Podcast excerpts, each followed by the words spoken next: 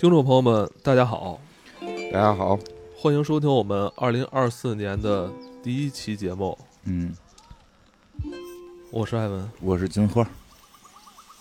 阿 Q 正传，嗯或者你也可以读成阿贵正传。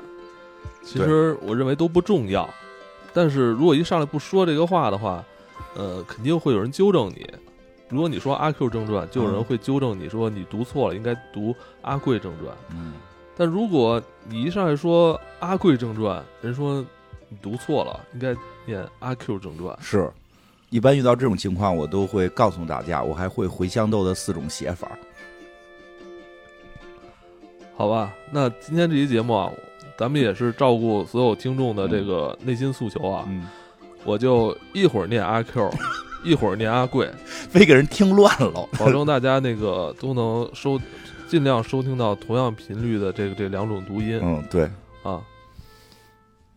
《阿 Q 正传》啊，是咱们中国现代文学的一部重要作品，它是鲁迅于一九二一年创作的。这部小说啊，通过描述主人公阿 Q 的一系列失败和自我安慰的故事，深刻揭示了当时中国社会的落后和愚昧，以及人民的精神困境。鲁迅以其独特的讽刺和幽默手法，描绘了阿 Q 这一形象，使其成为了一个典型的打引号的失败者，但同时呢，也具有一种让人同情的悲剧色彩。通过阿 Q 的形象，鲁迅不仅批判了封建社会的残酷和无知，也反映了普通人在那个时代的无奈和挣扎。《阿 Q 正传》不仅是对当时社会的一种反思，也是对中国传统文化和民族性格的一次深刻解读。它的影响深远，不仅在中国文学史上占有重要地位，也在世界文学领域啊被广泛研究和讨论。嗯，这部作品的成功在于它以一种既严肃又幽默的方式，展现了复杂的社会现实和人性的多面性，而引人深思。啊，至今啊，这部作品，呃，仍然被这个咱们中国的读者进行反复的讨论。呃，这部作品也在上世纪八十年代，咱们国家也是改编过他的电影。对，当年特别火。小时候都看过《阿 Q 正传》啊，嗯，对，应该是电视台会放过。放过好多次。对，我就印象中，印象中小时候看也不知道他是什么鲁鲁迅写的啊，嗯不、那时候都也不也不了解，但就认为这部电影挺幽默的，是，挺好玩的，是部喜剧。呃是喜剧也。我在我当童年的时期啊，也仅仅把它，呃，认识为一部喜剧。嗯对，这个确实啊，创作的时候就是当喜剧创作的。嗯，嗯，嘲笑阿贵，认识阿贵，成为阿贵。没有没有没有，你没有成为阿贵。我觉得这个 不要不要说的那么的悲观，不要说那么悲观。人人人人都笑阿贵，嗯人人皆是阿贵。嗯，没有没有，我觉得不至于不至于。这个时我本时代来说不一样了。哎，本来是咱咱计划说新年第一期哦给大家带来一部喜剧，对，阿 Q 正传吧，喜剧嘛。为我认为呢，《阿 Q 正传》在我内心里边还是很重要的。他 他就是每次想起这部电影，嗯就让我回想起我的童年，对，还是很欢乐的。很欢乐这不这部电影里边也有好多这种幽默的桥段、啊，很幽默。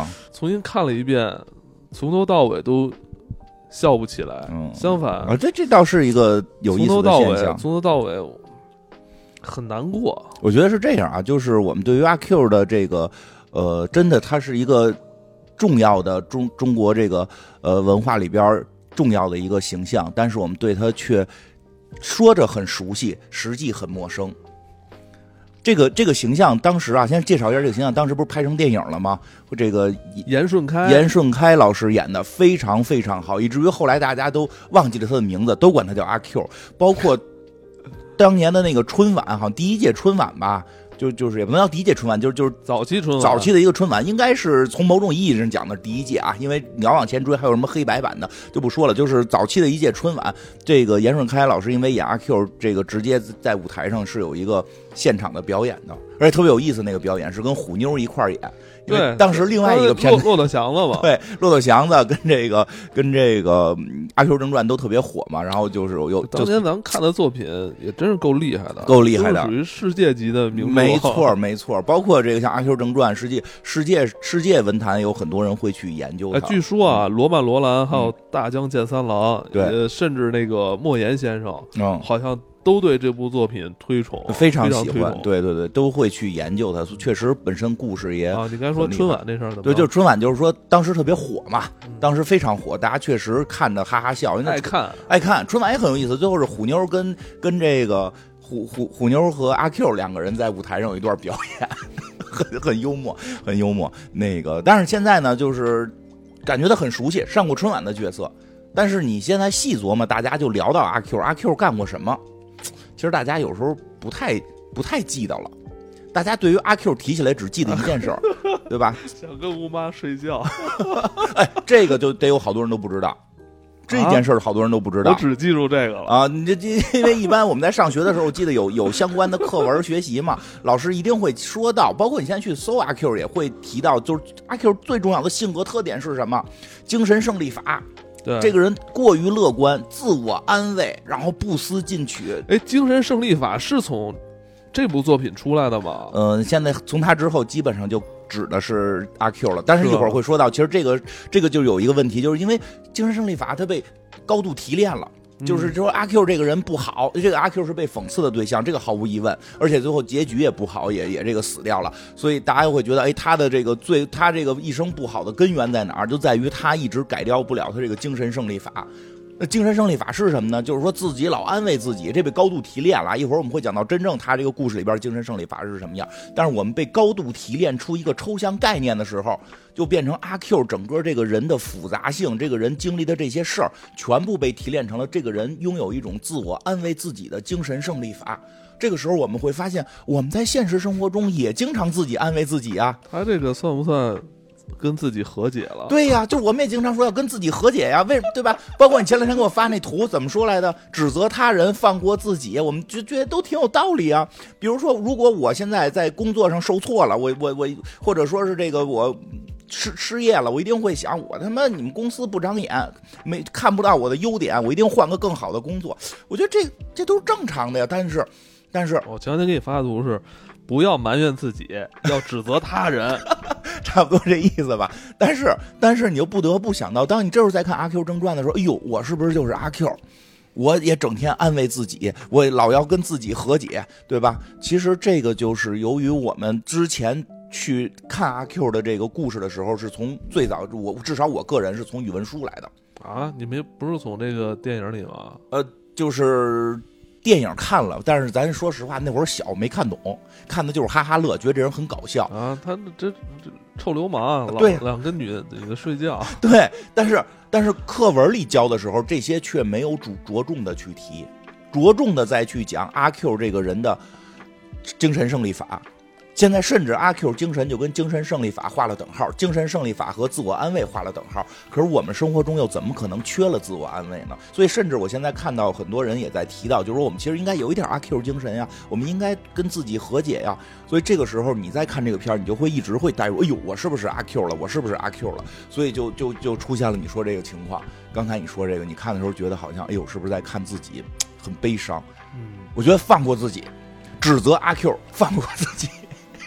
就是他身上这种自卑，甚至还有一些自大，还有这种逃避现实的这种心理特征啊，嗯，一定程度上来说，他不仅仅是那个时代了，嗯是我觉得就是人性上的一些弱点，我就这么但是在他身上被放大。我觉得这么说，所以今天一上来就说，就是阿 Q 精神，首先不等于精神胜利法。嗯，阿 Q 的这个一生的这个这个最后死掉，包括他一生不很多被该被讽刺的地方，跟精神胜利法的关系有，但不是那么大。这个人真正是有其他更严重的问题，精神胜利法只不过是在他那个严重的问题无法自洽的时候，对自己进行了一次自洽。而真正出问题不是出在他让自己自洽啊什么的，而是因为他最开始根源他有一个非常严重的思想上的错误。嗯，这个才是真正的根源，不是说，所以大家看的时候别说，哎呦，我也老安慰自己，是不是我就成阿 Q 了？没有，绝对没有。而且这个这个，我觉得挺有意思的，也是这个，我看了一个那个鲁迅鲁迅写的这个关于。就他后来写的关于自己这个当初创作阿 Q 的一些经历，写的也挺有意思。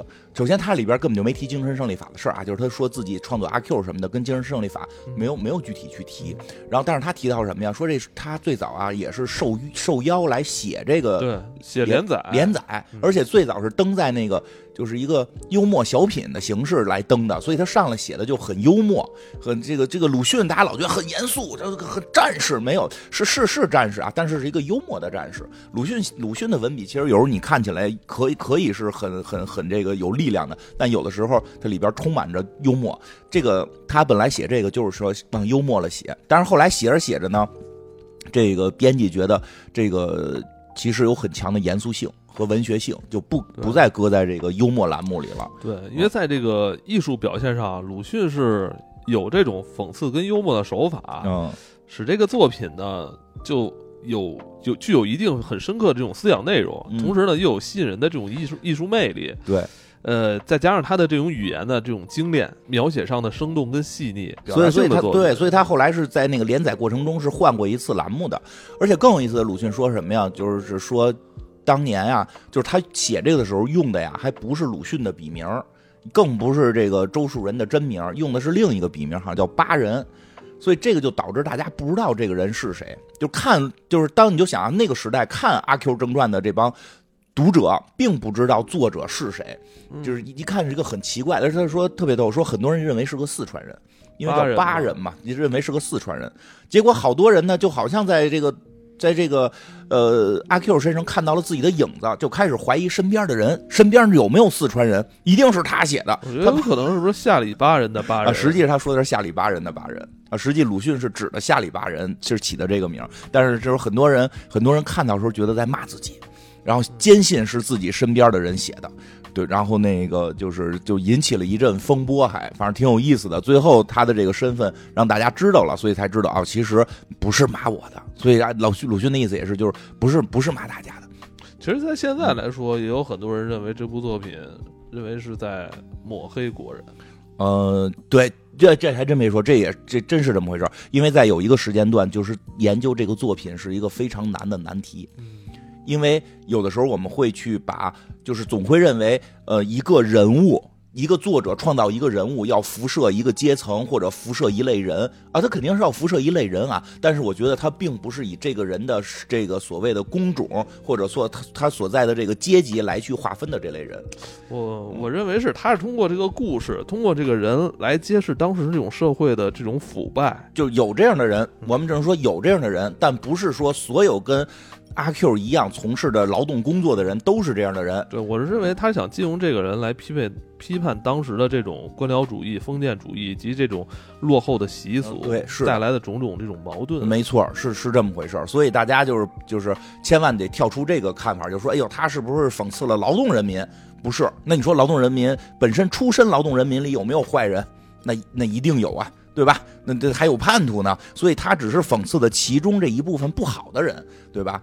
这个，但是也不得不说，这个小说创作的那个年代是呃二十年代，应该是就是讲的也是这个辛亥革命的前后，就是这个清朝清朝这个结束的前和这个民国刚刚成立的这个前后这么一段时间。对，它并不是跟新中国没有什么关系，所以呢，他这里边去。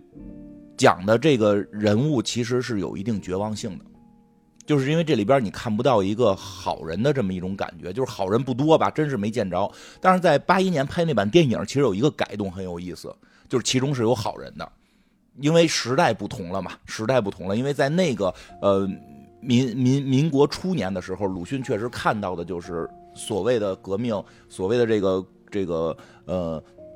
叫什么？资产阶级的革命不彻底，他很绝望，所以是应该也是一个过渡期啊。对对，他这个这社会转型没有那么迅速。是的，你像这里边好多人还留着辫子呢。是的，因为他讲的是从清朝末年到那个民国转变的这个阶段。他他们呃，故事就是发生在这个一九一一年，就辛亥革命前后。对，它反映是当时中国社会的那种风貌。对。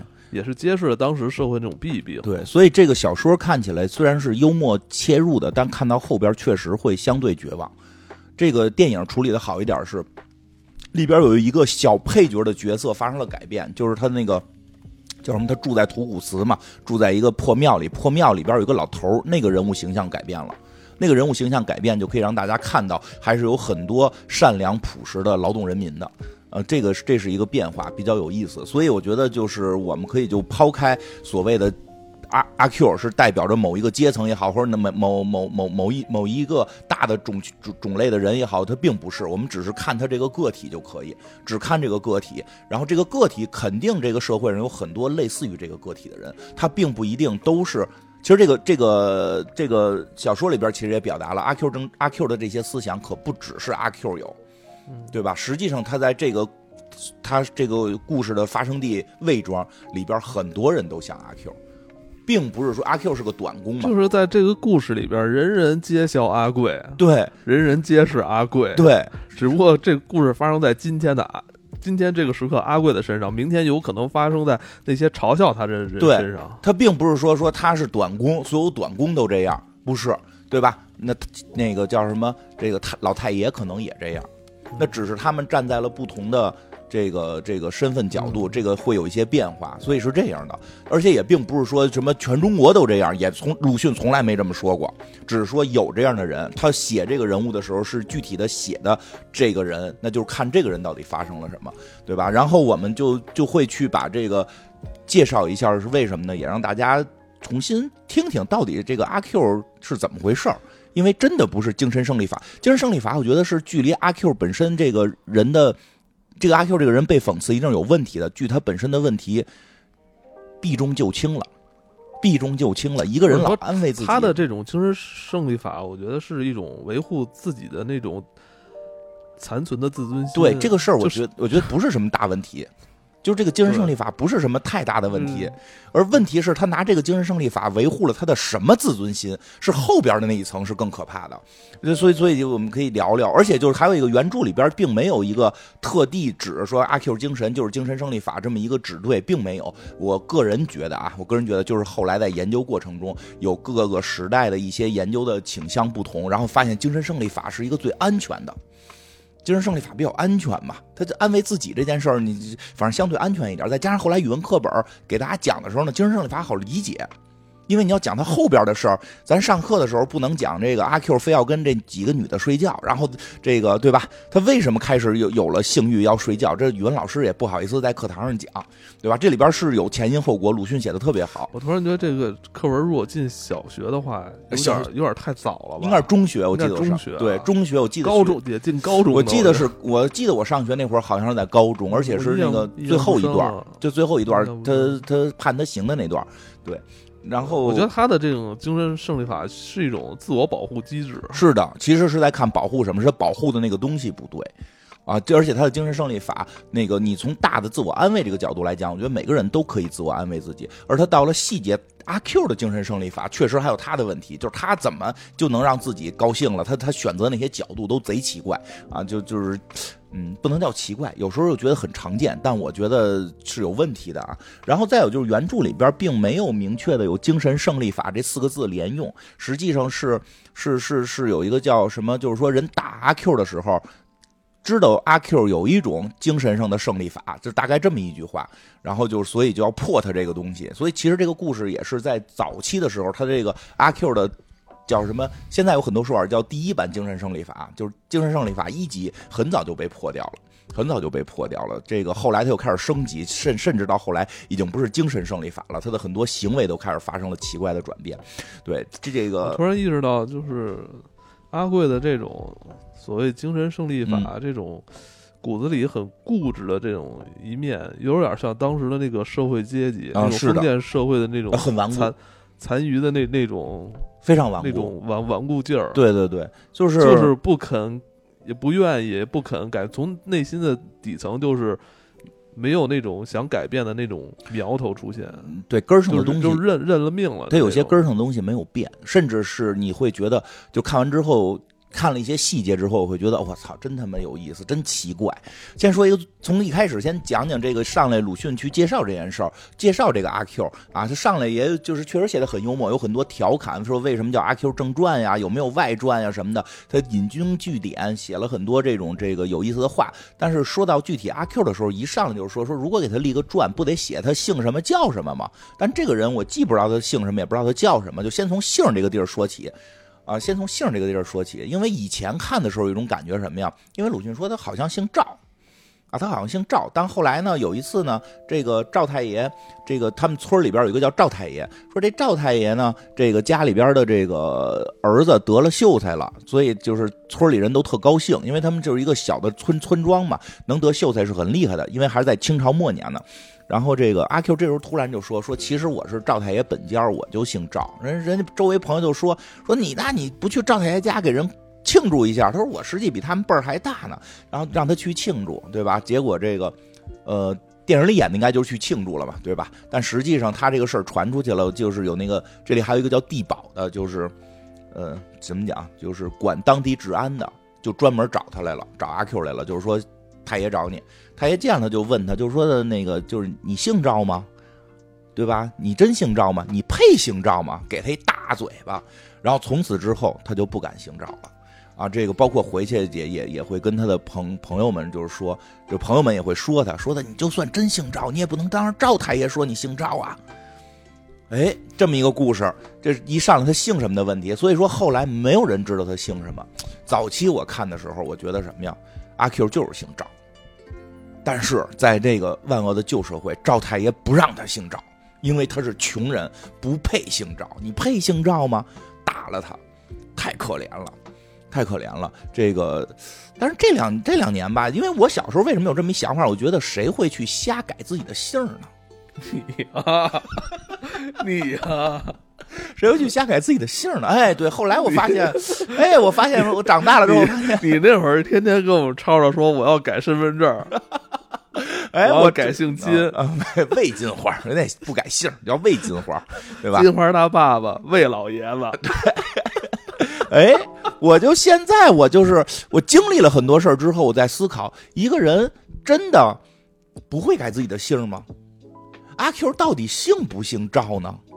我觉得这是一个问题，就是鲁迅后来到最后，他说他也不知道这个人到底姓什么。但我觉得这个问题一上来就提出来，如果我们就是就是说简单觉得，哎，他姓赵，赵太爷不许他姓赵，我这是一种了。但是我现在有时候会觉得不像是，不像是。有些人只要是一听到这个村里边的这个大户成功了，他就马上觉得自己就是精神股东了，马上觉得自己也姓赵了。其实他可能姓姓张姓李的，不，这一刻我姓赵。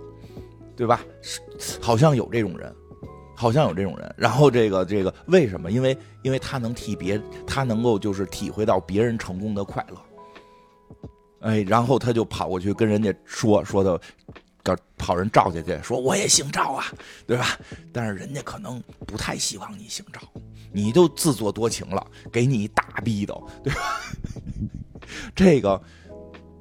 我觉得这个真的就是我们再看阿 Q 的时候，真的可以想想他到底姓不姓赵，对不对？会不因为因为什么呀？就是后边其实我会看到的原因，他是希望自己姓赵，因为在这个魏庄里边，这个赵家是老大，赵家是真正这里最有权势的。他希望自己是有权势的家，能攀上亲戚，所以自己的姓都不要了，愣改成自己说姓赵，还觉得我我在替赵家说话呀，对吧？但赵家他妈讨厌你着呢，你不配，给你一大嘴巴，让你滚蛋，对吧？但是这个，因为这小说连载的啊，就是这一段时间在后几章是有连接的。因为他第一章就写到这儿结束，第二章又写别的，后来后几章又把这块儿给继续连上了。但这个大嘴巴特别关键。嗯，为什么后来我觉得阿 Q 可能不姓赵呢？就因为这个大嘴巴后边是有这个联系的。是说啊，这次打完他这大嘴巴之后啊，哎，你还真别说，说阿 Q 在这个村里边吧，地位有所提升了。嗯，说但凡是两个这个都是短工，两个普通人互相打大嘴巴，这没人关注。但是赵太爷扇过大嘴巴的人可不多呀。赵太爷打人了，这就是一个事件了。而阿 Q 又是这个在村里边重要的事件，重要的赵太爷抽过一人大嘴巴，他在里边是第第二主角啊，是被抽的那个人啊。他突然他觉得自己的身份就起来了，果不其然，大家都知道这个阿 Q 可是被赵太爷打过的，所以大家对阿 Q 至少是名人了。阿 Q 体会到了一种名人的快乐，他就觉得现在我在村里也不会被欺负了，对吧？因为这个，这个他还有所谓的精神胜利法，他就觉得谁打他谁是他儿子。儿子打老子，所以他心里边现在就是赵太爷是我儿子，我因为我儿子打了我，所以村里人很尊敬我。到后边他跟别人打架的时候，别人发现别人还敢打他，别人照样也敢打他。你你成为了焦点，只不过你成为了一个小丑，照样打他。但那一时刻，你知道他第一反应是什么吗？是什么？这是书里边写的特别厉害的一点。他第一反应，哎呦，是不是赵太爷逝世了？听说现在这个闹革命啊，这个这个这个叫什么清清政府？清政府说的不在那个不再科举了，所以赵太爷家那秀才没用了。我现在被打了，一定是因为赵太爷跌面了。你听听这个逻辑，自己吃了亏，然后是觉得抽他自己大嘴巴那个人，哎呦，可能是这个村里这个大户，可能不不没有没失去势力了。他就得极力的为这个大户啊，为这村里的赵太爷得说话，拔创，对吧？哎，有点意思吧？鲁迅这个就是就是，我觉得这就得看到这么这个这个他背后这些细节，你就再品这个人，你就再品他是姓赵吗？我怎么听着有点像这赵太爷像清政府啊？啊，对对对对对对，就是往下一联想啊，对，所以确实是那个天天清政府蹂躏你们这帮臭老百姓，你们还天天维护他啊？对，而且就是更关键的是什么呀？就是这里边这个辫子，他一直就提到辫子问题，它其实不只是清政府，它代表的是封建思想，因为有这个辫子嘛。这个其实也能知道，其实鲁迅对于。看鲁迅的一些作品，能看出来他对于清朝这个辫子是非常非常反感的啊！对，你看他就鲁迅留下来的这些照片都是寸头，对，就是他很很，就是确实我也很讨厌啊，我我也很讨厌，我觉得确实，因因为这个剃发易服，这个还是那句话，虽然我身份证写的是满族，但我确实从小接受的是汉文化的教育，我我因为要不然老是觉得我很拧巴，而且我自认是契丹人，我对满清没有任何，我对满清没有任何的这个这个这个叫什么。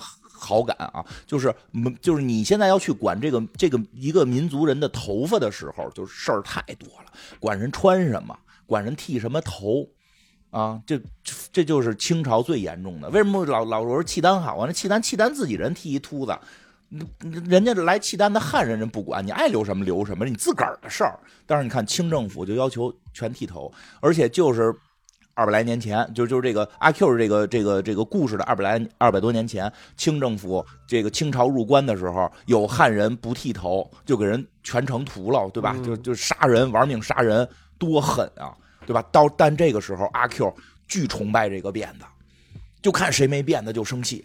看谁没辫子，他就搓火。咱们回头应该那个做一期那个神鞭，对，神鞭就神鞭特别。神鞭里边是那个就讲这头发的事儿。哎呦，真的，就下下回真的讲神鞭。神过年过年期间，行，真的最后一句话特别厉害，我觉得，对吧？就是辫子没了，神还在。对，我觉得特别好，就是就是这样。鲁迅特别讨厌这个辫子，所以这个阿 Q 就阿，但是阿 Q 是什么呀？特别讨厌没辫子的人，他。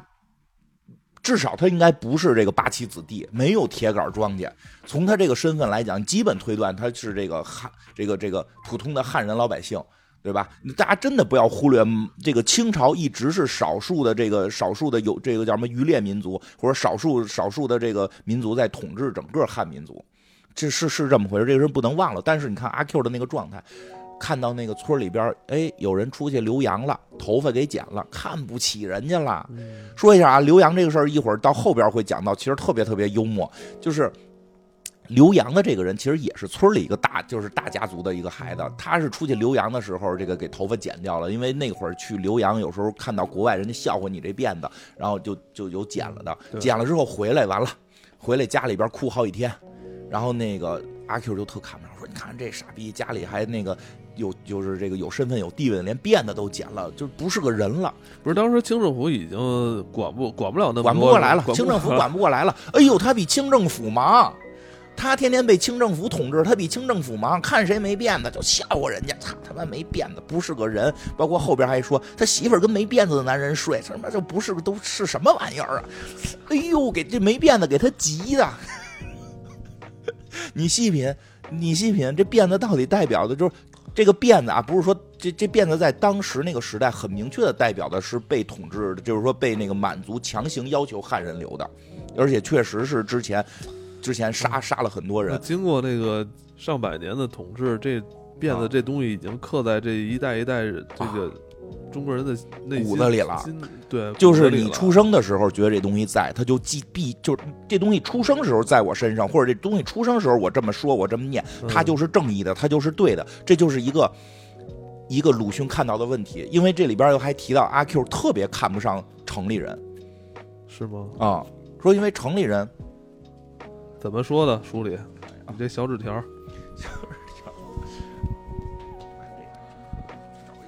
上学时候都没这么努力啊！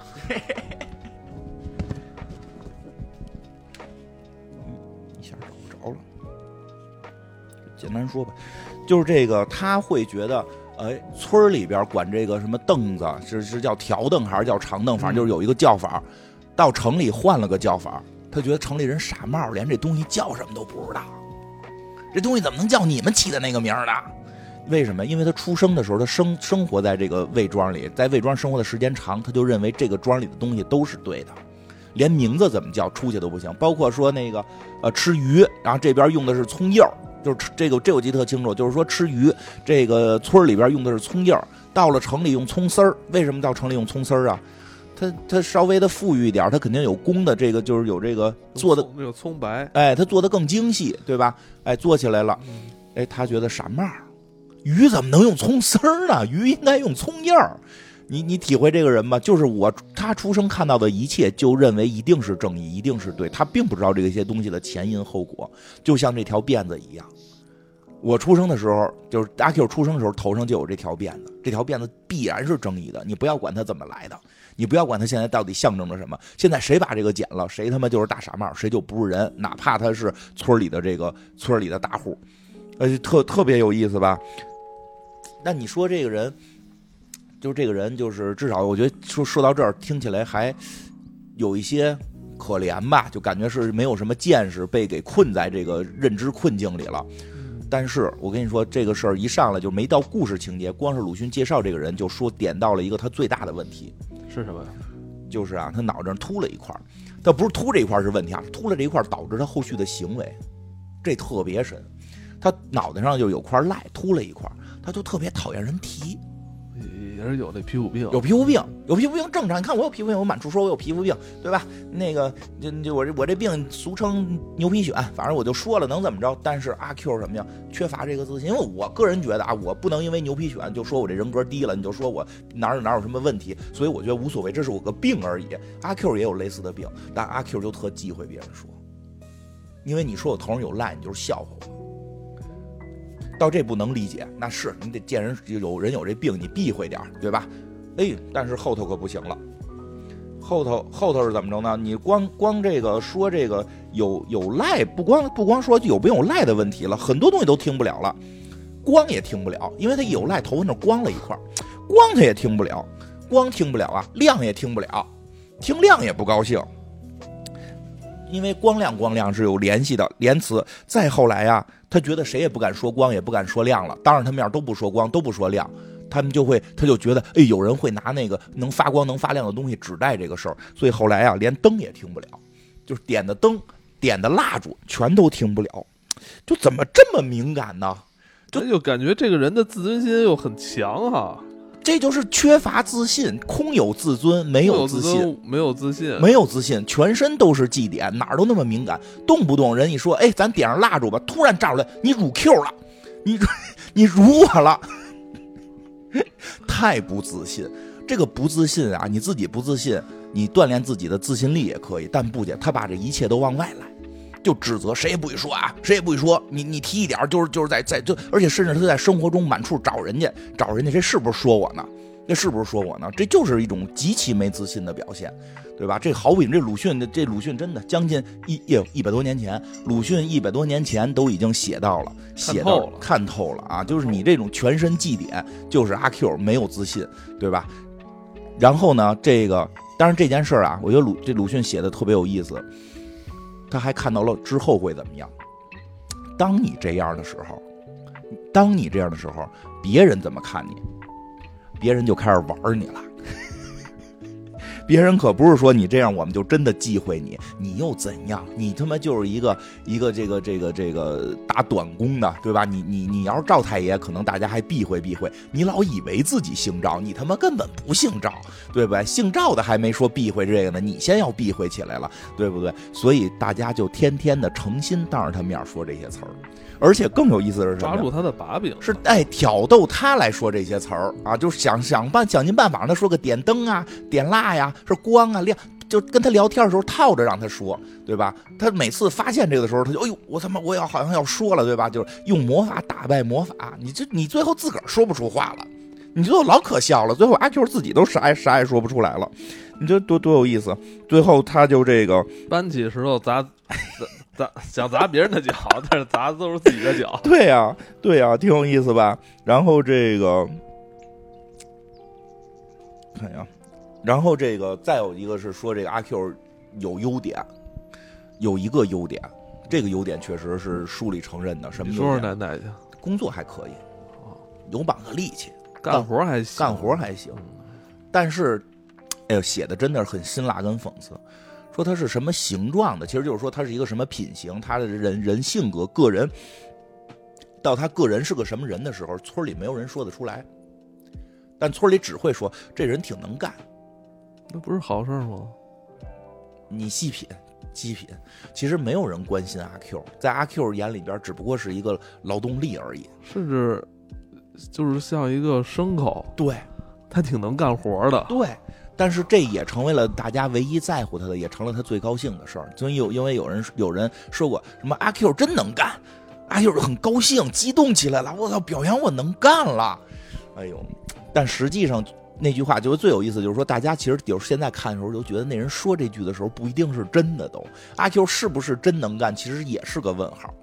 但至少他是能干，就是能能干一些活的，他是靠这个打短工。我怎么觉得像咱们村里人养了一只。养了一只电子宠物，养了一只宠物，是的，没有把它当成人。这事儿如果你就你不把它当成人看，就村里那些人对他的做法就都通了。对，没把他耍猴了，没把他当成人，对吧？这个，哎。这个就是一个阿 Q 的一个大体的情况，其实这会儿已经基本能看出来，这个人不是简单的一个什么受苦受难的人，因为他真的有很强的对外的某种，我觉得有某种恶意。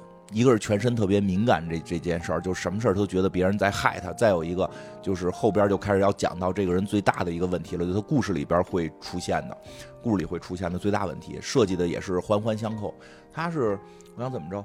呃，跟这个就是他，他不是精神胜利法是怎么回事呢？就是他在这里边不是老挨欺负嘛，他就会想，他就有一种办法，被打之后他就想，谁打我谁是我儿子，儿子打老子，哎，就就就这么想就行了。然后呢，这个就是从这块开始说的，这个东西叫精神胜利法。然后他们的那堆村里的其他的这些做长工做短工的，知道他有这个精神胜利法，所以在打他的时候啊，我为什么打你？我为什么要打打？就是说他们为什么要打阿 Q？一定是惹着他们了，就是要想让你痛苦。但如果我打了你，你还用精神胜利法觉得我是你儿子，啊，不行。所以每回打之前都得让他自己说说，这不是儿子打老子，这是人打畜生。他就他就跪在那儿，是打虫子行不行？打虫子，打虫子，啊，就打他一顿，臭打他一顿。然后打完之后，打完之后霸凌啊啊！对对对，就是就是因为后来会出现一个角色叫小童，实际上很明确的指的就是另一个阿 Q。阿 Q 并就是并不是只有一个人，是有很多这样的人。对，然后他这个包括他还干什么呀？就是他特别就是他他就是说什么呢？说这个呃，这个时候精神胜利法就失效了，对吧？因为已经说自己是重置了，是，但是有进阶版，进阶版。我就从进阶版就开始走样了。从今天版就，其实第一版就有问题啊，第一版就有问题。比如说我被打了，如果我自己安慰自己说的，我我那个我就咱咱就就是就是说就打架这件事儿说啊，说我我锻炼身体，我下回能打赢他，这这这这没问题。但是他想的是，我我是他爸爸，我是他爸爸。你看为什么他要想一个我是他爸爸？为什么？就是封建的这个权利啊，爸爸管儿子呀。问题你都被打了呀，但是那我是爸爸。我是爸爸，一听爸爸打我你不孝顺，打对，哎，对，你不孝顺，那是你不孝顺。你体会他这个，就是说他这个精神胜利法，甚至还是在用封建礼教里边非常无趣的伦理根，对吧？非常无趣的伦理根来去安慰自己，对吧？咱们现在都开始这个要提倡这个反三俗嘛，对不对？他他，但是他就是，你知道，他就所以就是说，你如果把它完全提炼到精神胜利法，就是一种自我安慰，自我安慰是不对的，是这个太平。太刻刻薄了，实际上是阿 Q 的这种精神胜利法是不对的。当你被打之后，你把自己想象成这个封建礼教里边的上一个阶层，我是爸爸，这个是出问题了。你并没有说安慰自己，说我下回努力，我我能成功，对吧？但是这回被打了，人强迫说你不是爸爸，他就用了用另又用了进阶版的精神胜利法是什么呢？他就说，你看我都说自己是重置了，说明我是这个全世界第一个叫自轻自贱的人。第一个敢于承认自己是重置的人，我他妈是第一呀！哎，你细品，你细品，是不是有的人就有些人就是一旦说自己是第一了就可以了啊，或者是最大，或者自己开一个赛道，然后再变成这个赛道里的第一啊，然后就很高兴，很高兴啊！这这有有啊，我见过是有啊，对吧？就是就是，然后不行，每天都能看到这对吧？不行就编几个名词。对吧？就编几个，但是你不得不说，它又具有一定的吸引性，就跟以前我在那个电影公司做电影宣发似的，每次必须起一个这个我们这片子是是什么什么第一，怎么起呢？就有起什么呃引进啊暑期档引进好莱坞科幻电影第一。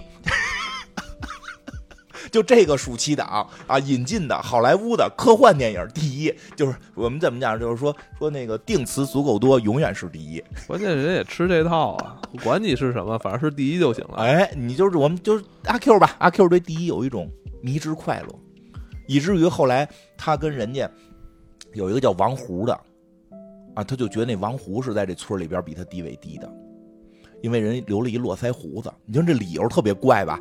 特别怪吧？就是他也，这就是外貌取人嘛，然后就是分三六九等。他实际上在这一段就展现出，他把整个魏庄里边人是分等级了，自己在哪个等级他有一个认知。心里边的等级，他是赵太爷的爸爸，因为赵太爷给他一个大嘴巴，他是全村里最牛逼的人。现实中实际操作的时候，他又有一个认知，就是我在王胡之上，在王胡、小童，我在这些长工短工之上，所以他可看不上王胡。说有一次，这个王胡在那地儿晒太阳，那个在身上挑虱子呢，他突然就他也开始挑，他要跟他要跟王胡比谁身上的虱子大，人王胡也没跟他比啊，他就非要跟人家比，然后那个他们比的是谁抓到虱子，然后搁到嘴里给他。碾碎，碾碎，咔哧声谁谁谁声大，谁碾的声大，谁那个跳的大个儿大，有意义吗？有意义吗？但有些人就整天最没意义的第一在争，就在争。争它有什么用？你的狮子最老，你狮子他妈八千年就出来了，你身上的狮子对你后来的这个工作生活有什么意义吗？对于你你你你个人也好，对对于对于整个这个群体也好，没有任何意义。但是觉得不行，我他妈得想尽办法，我得找着我身上有一个八千年的狮子，对吧？就争这个，得个儿最大，嚼的最小。这这段反正。挺逗的，确实挺幽默的。你细品，我觉得写的太狠了，就是不用细品，粗品也能品出来。真的，就是鲁迅这个眼力特别厉害，而且把它转化成故事里的这个一个特别搞笑的场景。但是我觉得，如果真有阿 Q，一定会因为自己的狮子大小跟人急眼，跟人急眼，最后跟人急了，因为挤的没人身上狮子大，跟人急了。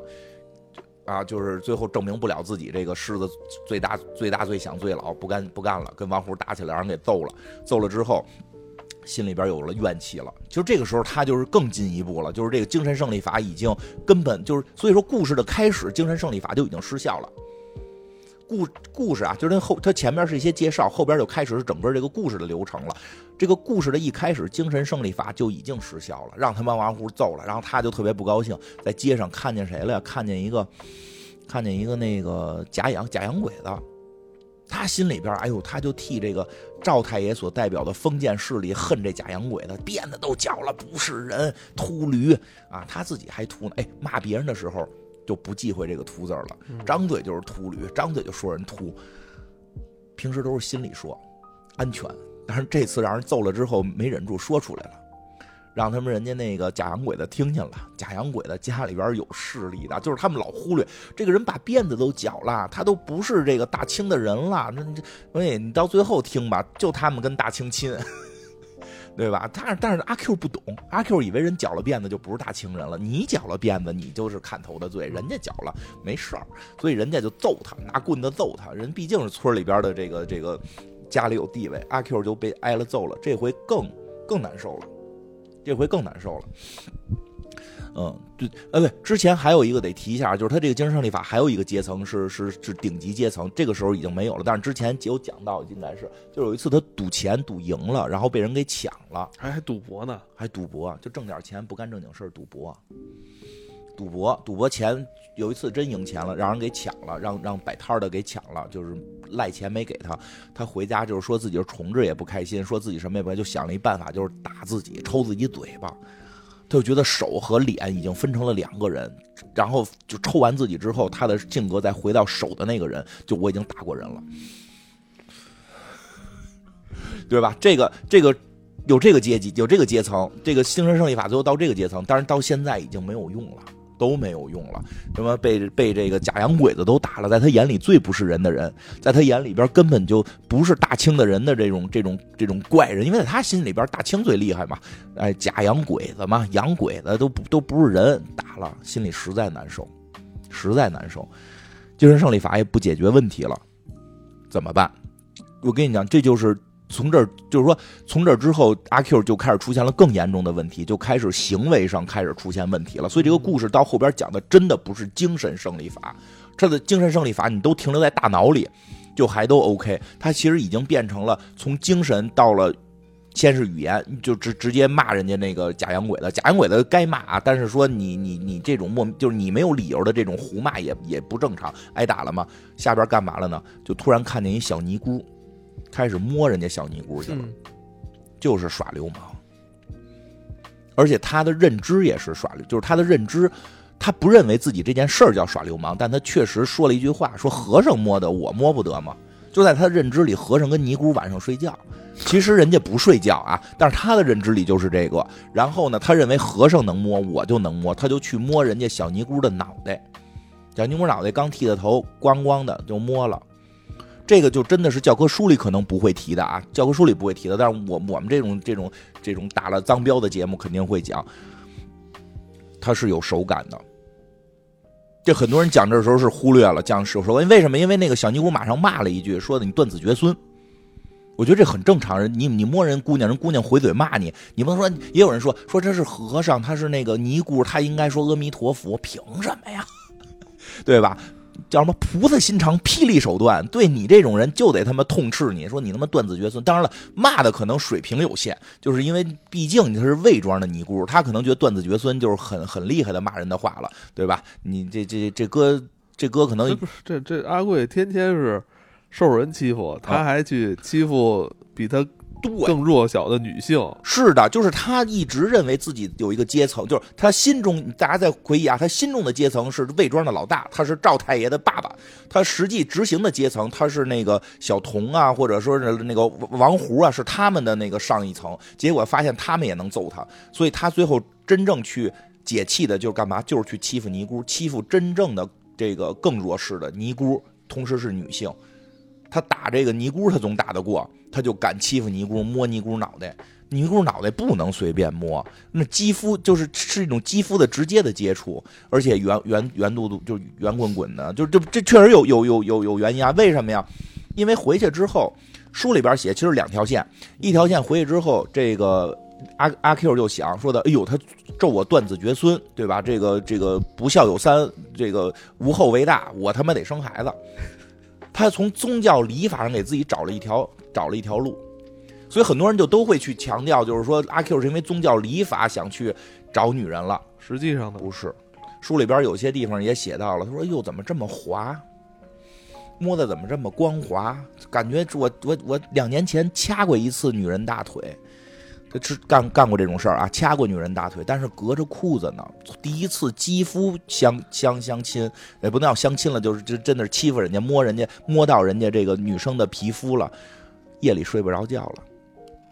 很多人会忽略这个，不就是他妈的色欲起来了，就是他就是他妈的那个，就是想撒法子，就就是好色，不是什么我要，就是他内心的真正就是好色，想睡姑娘。然后他要给自己找一个合理的理由，这个理由是什么？我实际在在在追寻我们这个礼法，我不孝有三，为后不无后为大，我要去生孩子了。狗屁，就他妈是想睡姑娘，就是想解决他妈下三路这点事儿。所以他就这个就开始满满处想姑娘，对吧？这太不要脸了！正好赶上赶上了，他去那个赵太爷家打短工啊，什么冲米去了。这个吴妈呢是这个赵太爷家的一个女女佣，嗯啊，电影里边演的。开始他们俩那个关系还行，还行，属于同事关系啊，就是同事关系，跟你唠唠嗑，传传八卦，讲讲讲。俩人都是这个呃贫苦的这个劳劳动底层，对是吧？这就聊聊，闲时也聊聊天是吧？完了，就阿 Q 这就是犯了更大的错误。女生一跟自己聊天，孩子姓什么都想到了。聊着聊着，啪家伙给人跪下了，就是电影里演的跪下了，书里边并并并没没没写这么细，但是就直接说我要跟你睡觉，叫什么我要跟你困觉，就是他们当地的那种方言了，就我要跟你睡觉。你想象一下，这搁现在都挺可怕的啊，搁现在在办公室里边，对吧？有那个如果有有有一个有有一个怎么说你你对接的女同事，然后蹲在你旁边给给你说这这这那，然后你突然啪给人跪下，我要跟你睡觉，你不。马上你就你你就得上微博热搜，就确实太混了。这个阿 Q 特就是挺混的，你可以说是因为他无知，但是确实挺混的。而且我个人还认为他不是那么完全的无知。嗯，那因因为这个这里边其实不停的电视剧特别细啊，电视剧就电影特别细，会演到他看戏。书里边后来你也能知道他是看戏的。确实，这个戏里边呢，不能说是多么高深的知识，但确实基本戏也都是在在宣传这个传统的这个这个思想。是啊，老有人会觉得阿 Q 就是一个遵循传统思想的人，不是，传统思想也只是他的一个褶他真正到了想想睡姑娘的时候，哪个中国传统礼法说你可以当场跟姑娘说我要跟你睡觉？没有吧？吴妈也是一个很传统的人，听到这个话，基本就是这个人生最大的污点了。而且这个阿 Q 就是一点没明白自己犯了多大的错啊！然后人家那个赵家人，赵家人过来拿棍子揍他。揍他，他就跑，跑了之后还跟人家继续工作，还跟人家冲米，然后听见外头特别乱，然后去看看吴妈在那哭呢。吴妈已经要上吊了，对吧？沾沾衣裸带变为尸节，我这他妈现在已经尸节了，我们对吧？然后这个阿 Q 还觉得特纳闷呢，就是就是，其实里边是因为阿 Q 已经闹得快出人命了，阿 Q 自己完全无感，完全不知道。如果他真的是一个，我跟你们说啊，他连宗他连传统的宗教礼法他都不不是一个真正真正信仰的人。他的一切都是由着自己性子，只是从那个传统宗教礼法里边提取了很多对自己有利、对符怎么说就就就那个符符合他那能能能让他提提取好处的那一面。你要真的完全遵循啊这个传统礼法。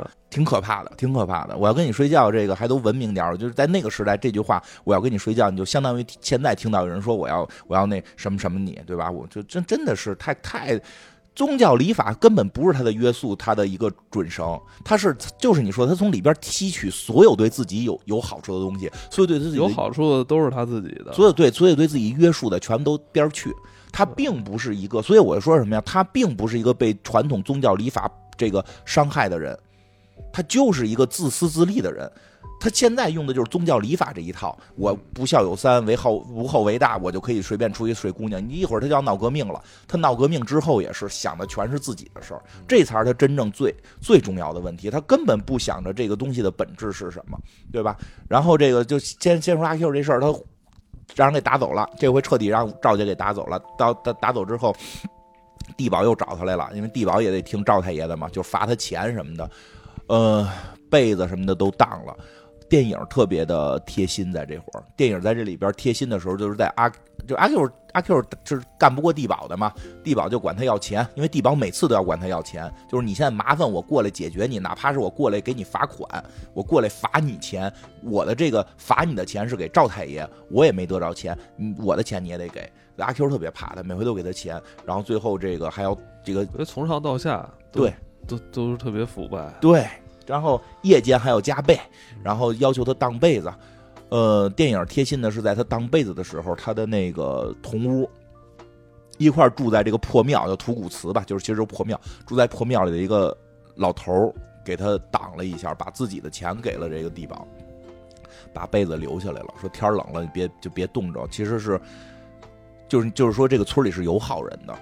当然了，原著是因为他写的那个时代是很绝望的，就是鲁迅确实很绝望。说据说写的时候已经家里抄抄了好几年佛经了，因为他看不到任何有转变的机会了，所以他的原著里边是没有这个这个老头是并没有帮助阿 Q 的，是有老头的，但老头没有帮助阿 Q。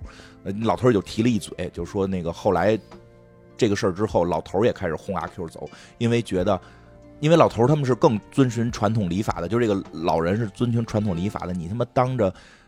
就当人大姑娘或者说小媳妇的，直接说要跟人睡觉，要要睡人家，这个有非常大的问题。整个村里接受不了阿 Q 了，整个村里接受不了了，阿 Q 就要走。临走之前还干了一档子事儿，也特他妈的有意思，跑他妈人家尼姑庵里偷萝卜去了。啊，是这样啊，他为什么要走？是因为没有人再找他干活了。对，没有，他本来就是一个打短工的啊，没有人再找他干活，他挣不着钱了。因为他的这个耍流氓，这个这个这个耍流氓这个问题，现在没有人敢雇他了。谁家里没有大姑娘小媳妇的？而且关键是这事儿后来传的。满街小巷说他他他这这他已经对吴妈都动手了，扯吴妈衣服了都啊，所以所以吴妈后来也不在这村待着了。这个这个这个故事啊，你你视角不能全放在阿贵身上，对，你还得放在那些什么赵太爷啊、地保啊那些人身上，就那些人做的也没有道理，没道理。你赵太爷怎么就罚罚管那个克扣他的钱啊？对，钱不能给了，你这犯你你现在工作的时候犯了错误，还能给你工资？对吧？没不能赔就行了，拿拿他的钱啊！光拿起衣服也扣下了。对，这这这些都都没有道理。对，其实就你说这样，就包括他开始摸小小尼姑的时候，没有任何一个人出来制止，对，还都叫好，觉得哎，真他妈有意思，哎，大家全是看笑话的心。你这对是真是这样，就是阿 Q 只是一个焦点，你辐射到他周围的人全全这样，所以他就接不着活了。他不接不着活之后，更有意思的就是，当他找不到工作的时候，他把这事儿赖谁？嗯。对吧？说实话，首先赖自赖他自己，这事儿毫无疑问是让他耍流氓来的，对吧？那那其次，你或许应该跟这些不让你工作的人去解释，或者说你改过自新，去去去去表达，说我错了，我改。没有，他看谁干这活了。有一个叫小童的人啊，其实后来就是说这个小童，后来就叫小弟，就代表是跟阿 Q 是类似的人。这个小童在接这个活比他岁数小，他就马上开始转移仇恨。小童。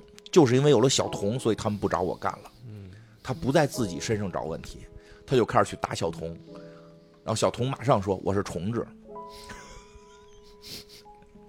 小童吧，但是你是虫子也不行，因为你挡我吃饭了，就打人家。但是他没打过人家，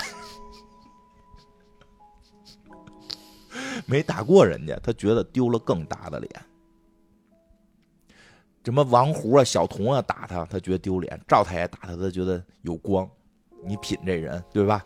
然后这人干嘛了？更混的事干什么去了？跑他妈人家尼姑庵里偷萝卜去了。嗯。然后尼姑老尼姑出来问他，就说：“你怎么偷萝卜呀？是你的吗？你叫他，他答应吗？”就是他他根本不是有，就是有有人会认为他有革命性，我觉得他根本没有革命性，一丁点革命性都没有。革命不是指的把上一个阶层给给推翻了就叫革命，古代的这个王朝交替不能叫革命，不能叫革命，撑死了就叫起义。其实很多时候还他妈是贵族之间的那种争斗。真正的革命是什么？是改变人们的思想，是人人要平等。阿 Q 有这种思想吗？毫无这种思想，他最喜欢体验在这种恃强凌弱的快乐当中，只不过他不够强，他在精神中他最强，现实中他他他偏下，对吧？这但是他捡着尼姑玩命欺负，你就踏踏实实说说老尼姑，我吃不上饭了，给我口萝卜吃，人可能也给你，哎，就要耍这个混蛋，你叫他他答应吗？他有真就，反正我不太可怜这个人，我只能说叫是这个这个。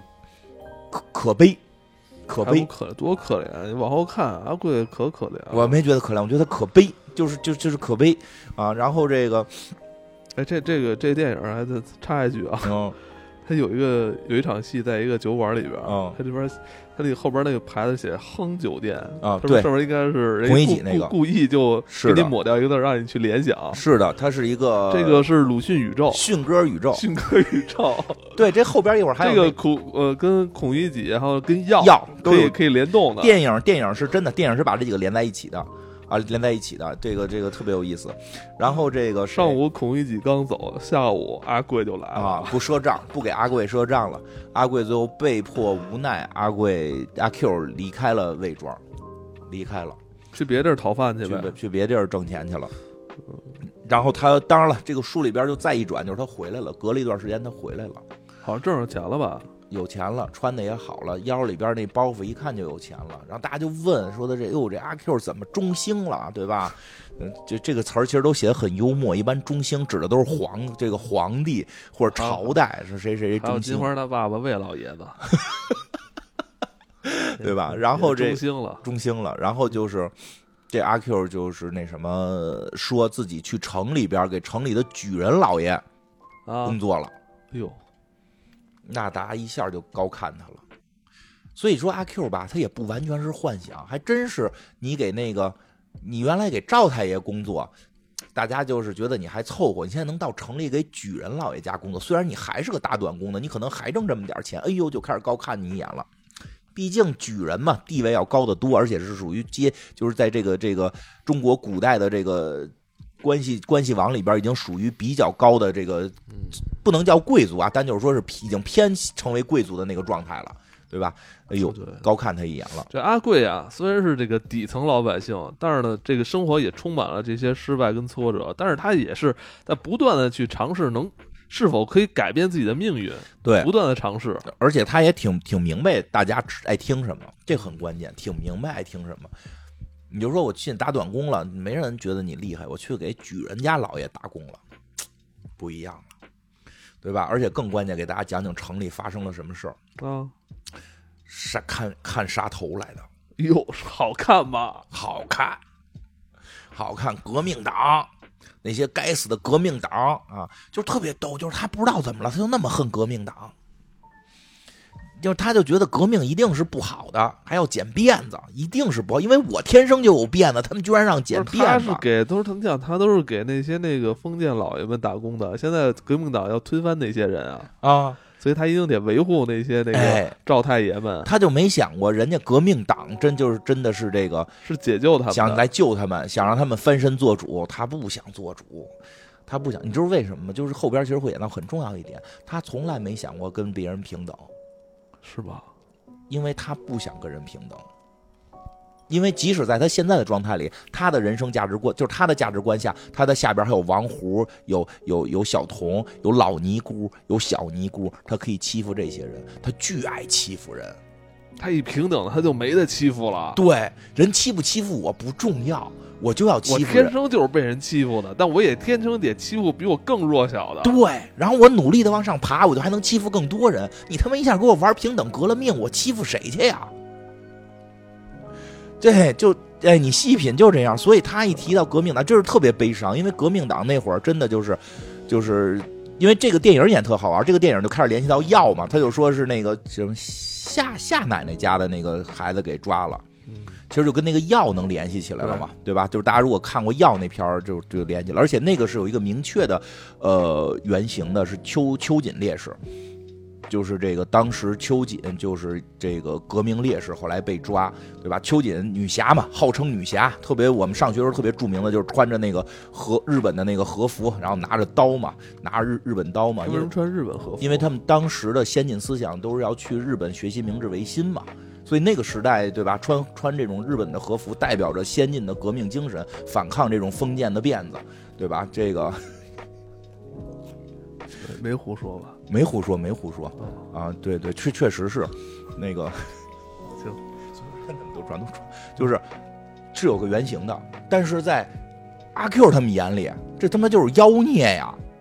这就是妖孽！你是不是大清的人啊？就是这个 阿贵他们，就是每次在这种时时间，每次在这种事儿上表态，总是义无反顾的站在这个大清朝这边啊，对，而且得维护，而且维护这个生生是蹂躏我们的。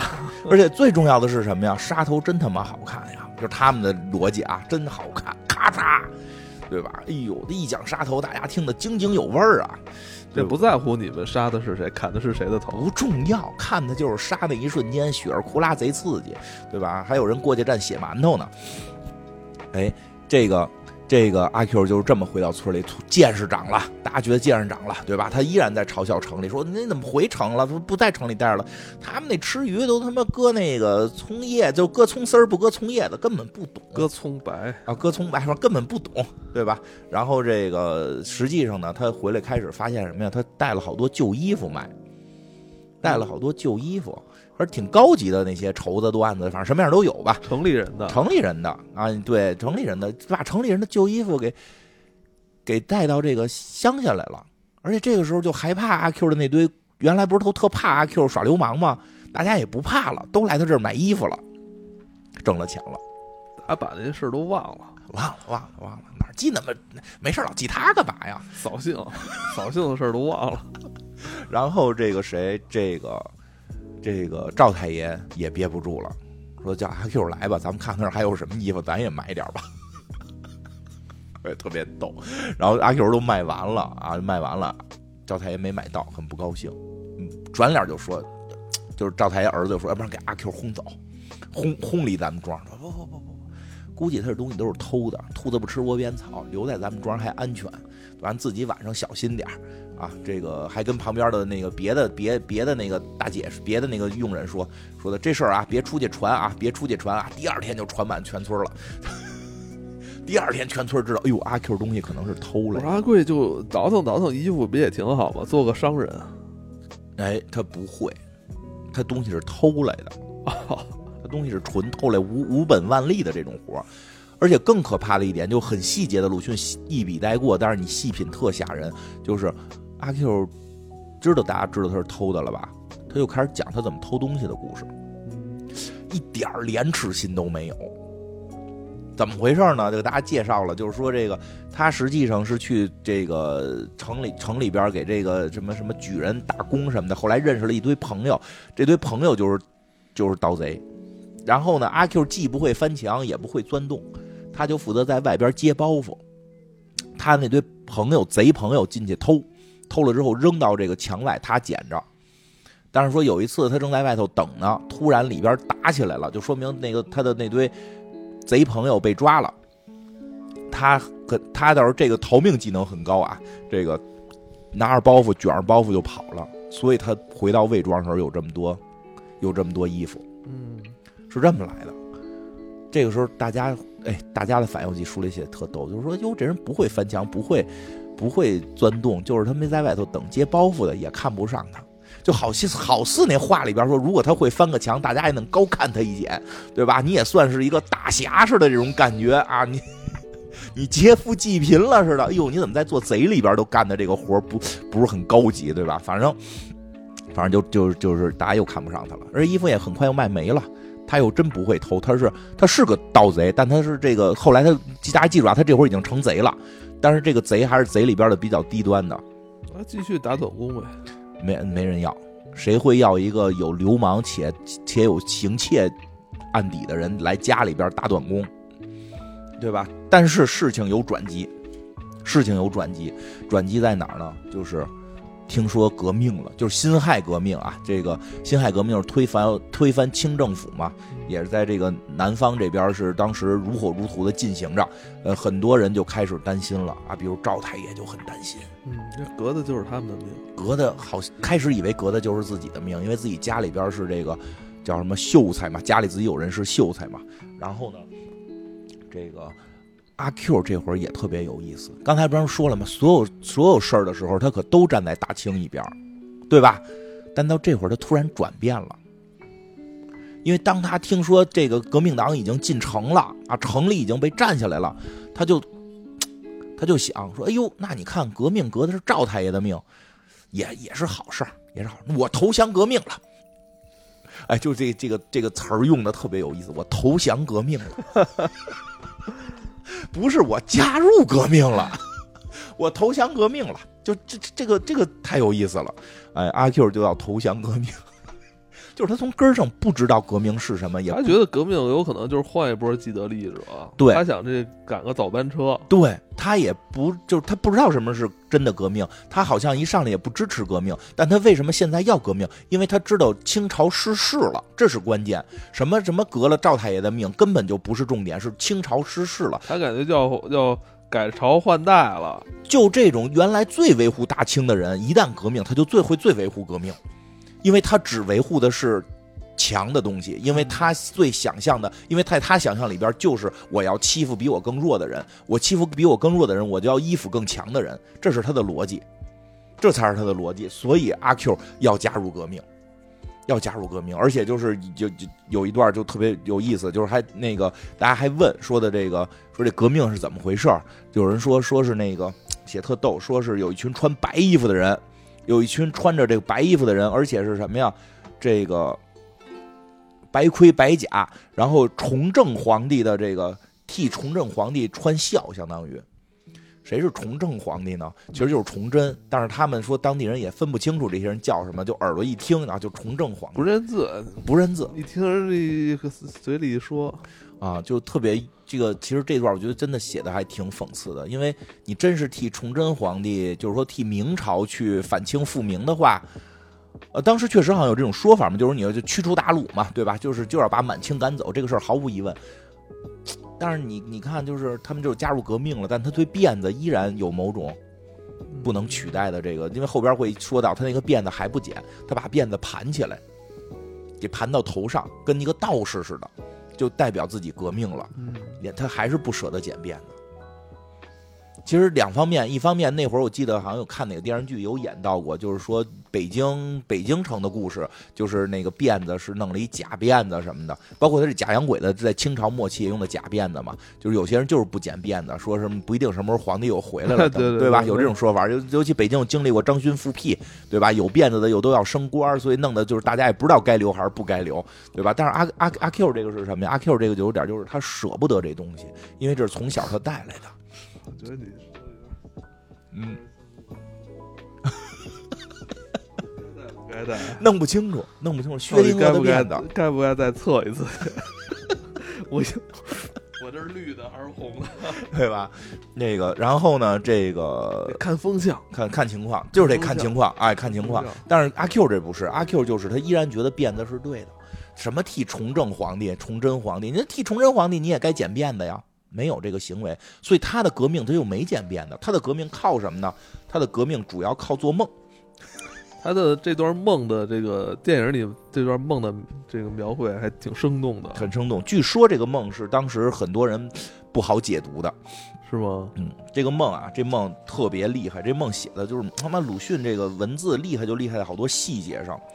这个梦写的是什么呢？就大概来说吧，就是这个革命党在他梦当中啊，穿着他妈清朝这种戏服的革命党就来了，来了要带他去革命。就是他那阿贵平时爱看的那几场几场戏，对，啊，爱看着那几几场戏，哎，王侯将相啊，对，一会儿我那那个戏都是有的说的，那戏也挺有意思的，他一直在后边会唱的。然后呢，这个我看一下，因为本身嗯、因为本身啊，这个白天他为什么都能做到这种梦啊？因为本身白天赵太爷的看见阿 Q，赵太爷的嘴脸也变了，所以赵太爷确实他也是个阿 Q，因为赵太爷发现哟，这个现实当中啊，在梦之前，现实当中赵太爷发现这个革命党进城了，他的位置可能要被革掉了。这个他管阿 Q 的称呼变了，老 Q，老 Q 啊！阿 Q 说都从来没想到过自己的名字能跟这个“老”字连在一起，他不知道对对，不知道是在叫自己，对吧？最后最后家猫叫 对老贵啊，老 Q 就叫他，然后这个，所以这也让阿 Q 飘飘然了。他发现自己革了革这个革命，真的能够让能够让这个这个赵太爷对他有改变。嗯而为什么大赵太爷管他叫老贵呢？因为他开始不是觉得自己革命了，就老子革命了。我是革命党，满处说去了，然后还唱唱一个曲儿，什么老什么手持钢鞭将你打，这个这个这个也挺有意思。手持钢鞭将你打是这个绍兴的一个剧，叫《龙虎斗》，讲的是什么呀？这这讲特有意思，讲的是这个宋朝初期，这个赵匡胤因为这个赵匡胤有一个事有一个事儿没做对，把一个胡延老将军给给这等于是被迫害了。胡延老将军的这个儿子。胡延老将军的儿子胡延赞最后拿着钢鞭打皇帝，所以他唱这个戏的时候，实际上他扮演的是胡延赞打皇帝，嗯多具有反抗精神，嗯，多具有反抗多，解气啊！多解气，对吧？这么具有反抗精神，可这个人实际从来没有对王侯将相反抗过，他就希望，只不过是希望自己当成皇帝。所以就这些综合下来，最后晚上啊做了这个梦，做了这个大美梦，就是。革命党穿着清朝的这个白色的什么戏服啊，这个京剧的这种白盔白甲找他来了，说革命去。然后他就想说的这个怎么说的书里？说呀，说阿 Q 说的这个，说呀，就是梦里边他就去了。然后这个时候在梦里边呢，这个一群男男女女，就是魏庄他认识的这帮人跪下了，跪在他面前。他这这梦怎么跟那个八不半似的？啊，跪在他面前说：“ 阿 Q 饶命，阿 Q 饶命。”这个时候，阿 Q 有一个这场梦呃堪比八不半啊！操，真的，阿 Q 的这个梦，这哎写的啊，就是第一个，就是他就开始要给这些人判，说你这些人该不该死？因为我现在已经革命了，这些人该不该死我来定。第一个该死的小弟就是小童，哎，特别重要的。之前谁欺负他？之前都是赵太爷、地保他们欺负他呀。不想让这些人死，该死的是我那个跟我一个一一个一个一个位置的人是小童，上来就他妈先让小童死，操是不是？因为，哎，他想成为赵太爷嘛，对吧？先让小童死，对吧？第一个该死的就是小童，然后赵太爷，就是一上来两个人。虽然是并列，但是小童放在赵太爷之前。其实我们真的下意识会觉得，应该你今儿再恨小童，你应该写的是上来该死的是赵太爷，第一个该死的是赵太爷和小童。但是不，他写的是第一个该死的是小童和赵太爷。小童抢了他的位置，小童最该死。这些阿 Q 最恨的不是欺负他的人，是跟他有同样遭遇的人。就恃强凌弱、欺软怕硬，就就这才是阿 Q 最坏的地方，就最有问题的地方，对吧？然后这个，然后还有谁？还有秀才，还有假洋鬼子，啊，这个王虎本来可以留，但也不要了，全他妈让人死，杀人快乐着呢，就喜欢看人死。然后呢，更有意思，说的这些东西怎么办呢？说的这个全都搬到土谷祠。他不说住赵太爷的房，他要全搬到自个儿家，就是就是他的理解就是这样，就是这些都归我了，搬到我的家，我的家就在土谷祠。要砍人家头，要那个抢人家东西，对，然后呢，更抄有人家家，对更有意思的是谁呢？谁来搬？谁来搬这些东西？你你你抢你不搬，我自己是不动手的了。因为我革命了。对，叫小弟来搬，要搬得快。小弟不是让你给砍了吗？再来一个，他给我搬，反正就是他搬啊。还说了，叫小弟来搬，要搬得快，搬得不快打嘴巴。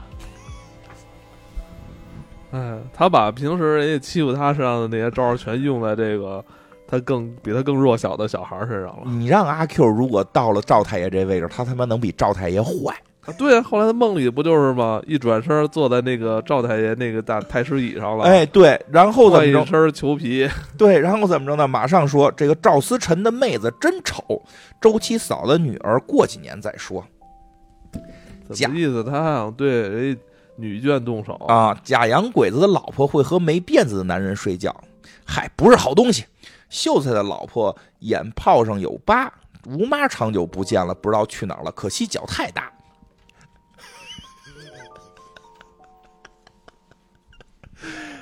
这就是他心目中的革命，而且一旦到了这儿，他就所有人的媳妇儿全惦记，还品头论足。这人哪儿可怜了？这这是可可悲，不觉得可怜？我觉得他特可悲，挺可怜的。嗯，我觉得可怜有时候有心疼，我对这个人一点不心疼，但我觉得他很可悲啊，这种可悲式的可怜，你就能看出来这阿 Q 整个这个状态。他不是革命了吗？他并不知道什么叫革命。他所有时候，所以他的所有想象，不管是他当时忠于清清朝的这个封教礼教，还是他现在听说革命了，自己要投降革命了，他只有一件事儿，就是自己想在这个恃强凌弱的这这个这条生态链上往上爬。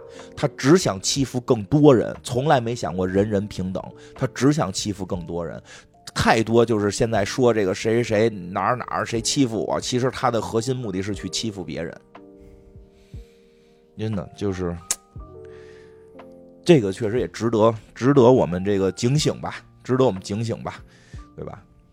当你有了一点点小权利的时候，不要去乱用，比如升职当领导了，依然自己去接水，因为原先上班时候确实看到很多人升职到了经理，就开始得有员工给他接水、擦桌子了。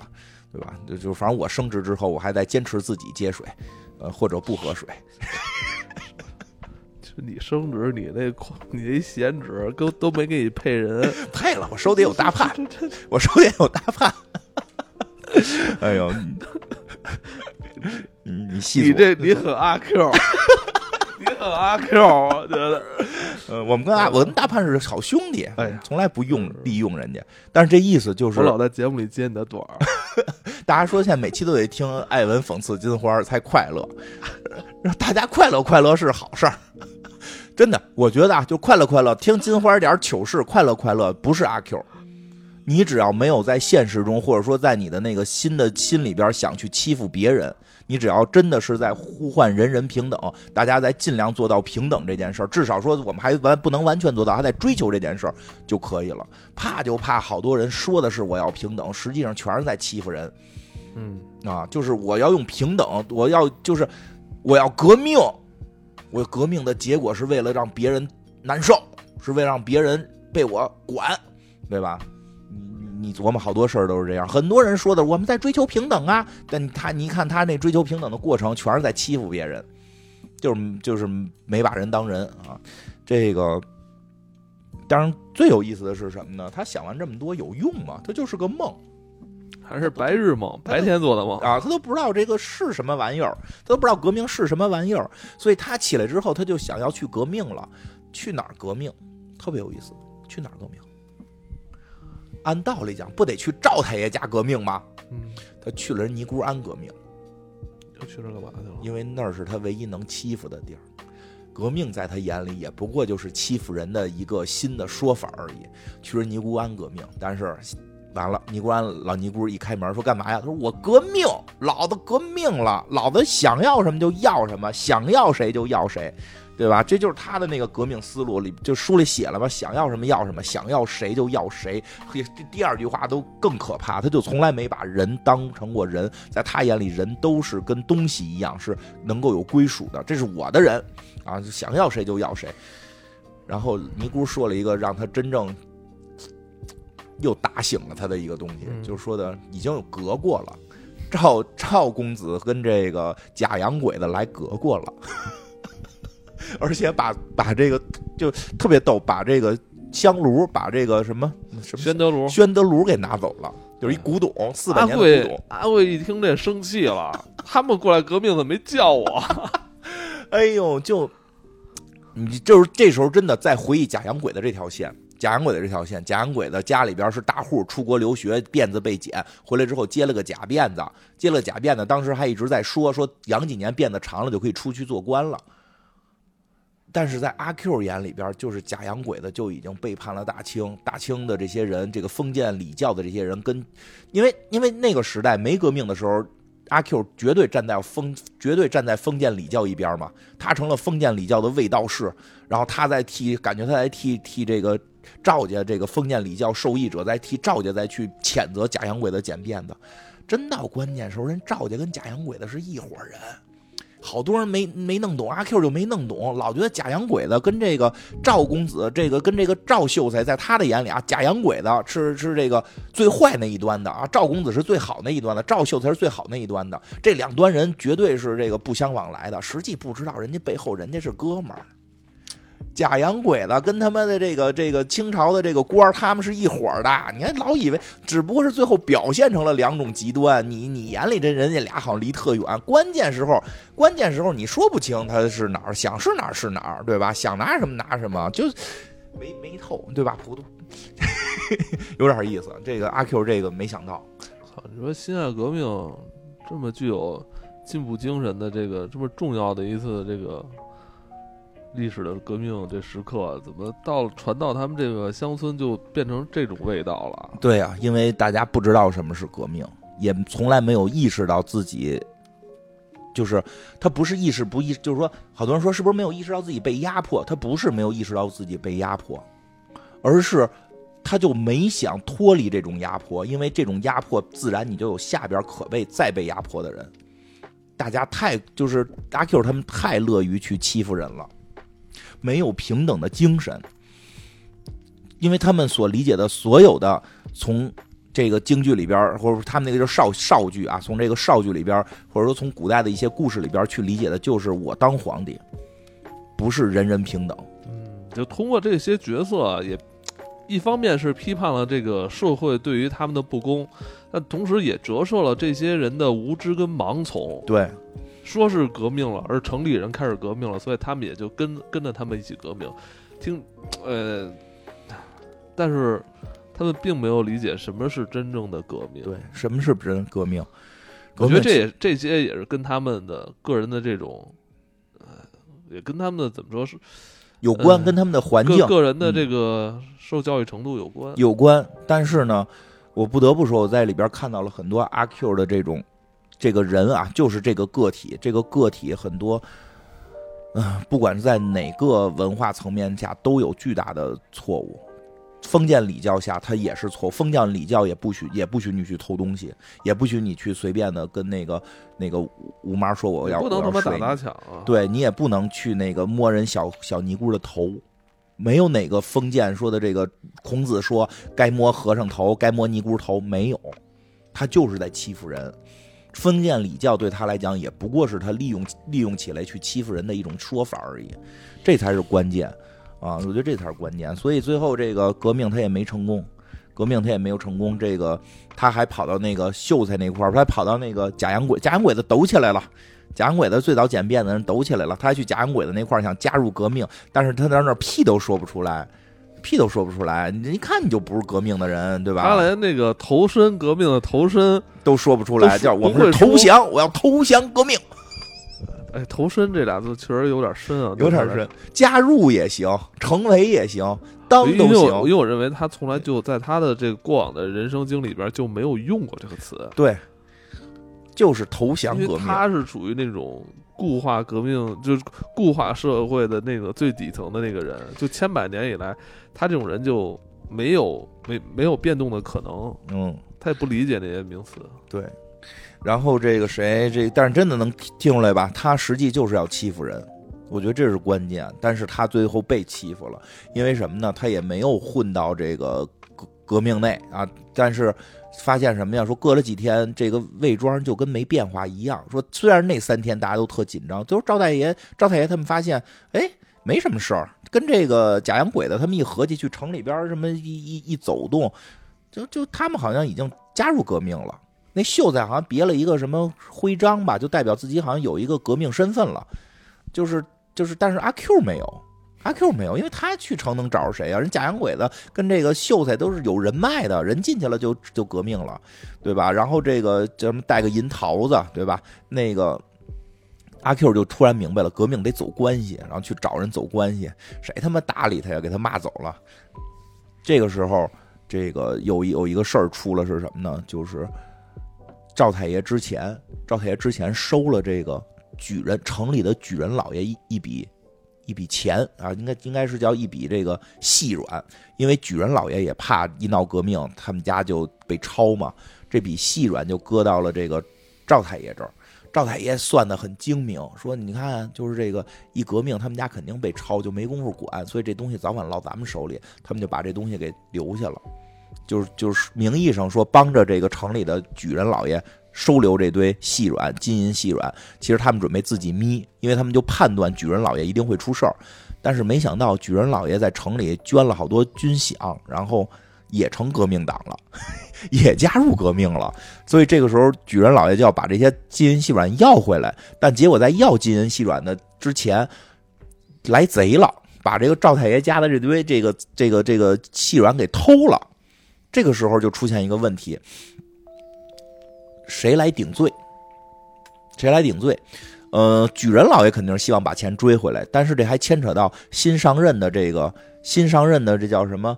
呃，政府官政府的这个这个这个地方官这个地方官说好像其实也就是之前的清朝的官员，然后又重新变成了这个。新新的革命革命军的这个官员必须要把这个案子给审清楚了。他就是说有没有钱不重要，必须要逮着人，杀一儆百。说因为现在有太多人趁这个革命来去打砸抢烧，所以咱们要杀一儆百。那这时候就逮谁呢？那村里边谁是贼呢？对吧？这村里只有一个贼，公开的贼就是阿 Q，所以很简单，阿 Q 就被抓住了。然后阿 Q 被抓了。其实这个书里写的就很细了，就很有意思。包括抓他的时候派了多少人啊，什么给了多少钱呀什么的。反正最后给阿 Q 抓了之后，阿 Q 就关进了监狱，关进了监狱。然后这个觉得自己挺厉害，说自己是说你为什么那个被抓起来？我要加入革命，他们没让。我是因为这个被抓的，对吧？就是他并不知道自己是因为要替别人顶罪。最后结尾其实就是我们经常在看那个，就是上学的时候好像就是学过，就是最后给他定了，他是那个盗窃者，要给他砍头，要不要不是叫枪毙，要给他枪毙。然后呢，要求他画押，要求他画押，让他说他不会写字儿，说那你画个圆圈吧。然后他就在这个状纸上边画圆圈，他想一定要画圆，一定要画圆，结果画成一个瓜子形，然后就想他妈的孙子才画的圆呢。就又回到他的这个精神胜利法，又回到他的精神胜利法，然后这个就要给他砍头了。加上最后也因为他没文化，他连自己要死都不知道，不知道。而且特别有意思的一点，就是在这个小说的一开一开头，小说的一开头，鲁迅写他想知道这个阿贵到底叫什么，因为知道他叫阿贵嘛，但不知道是哪个贵，是桂花的贵，还是还是这个。这个什么那个贵重的贵，他不知道，所以他想去找人找这个案宗，看阿贵叫什么。说就没找着这个案宗，说这个案宗，他说托人去找了，说就只是隔了三四个月，托人去找阿贵的这个案宗，说发现里边没有。这个名字发音类似的人的这个卷宗，所以很可能这个人最后死的时候签的那个字儿都不是什么阿贵、赵贵啊，都不是，随便找了个名画了个圈当然，鲁迅书里写也特逗，说也没准是我托人托的那个人根本就没去找，胡他妈回答了我一个。但总而言之，这个卷宗里到底写的是不是阿贵都不知道，他只是最后画了个圆圈儿他要。对吧？就是说，他要是认点字儿，这这个这个这个这个也能也能知道这写的是什么吗？他并不知道，然后就要砍他的头。他觉得人生难免要砍头，人生难免要坐监狱，对吧？然后是不是应该唱一句啊？还看到了说最后在这个人群当中还看到了吴妈，然后是不是最后要唱一句手拿钢鞭将你打啊？最后也没唱出来。最后也没唱出来，就被砍头了，就被枪毙了，应该是被枪毙了。然后大家听说阿 Q 死了，然后纷纷议论说：“哎呦，最后连戏都没唱了，临死前不得唱两句吗？说喊了个十八年之后是条好汉，好像原著里都没有这句，就是那个那个电视剧里边又喊了一句十八年之后是好汉，就阿 Q 就成了之前他给别人讲什么看砍革命党特有意思的那种。”茶余饭后的谈资，他就成了他们村里其他人新的谈资，而且最后还得出一个最后挺难受，最后得出一个结论，什么的，就是枪毙不如砍头好看，嗯，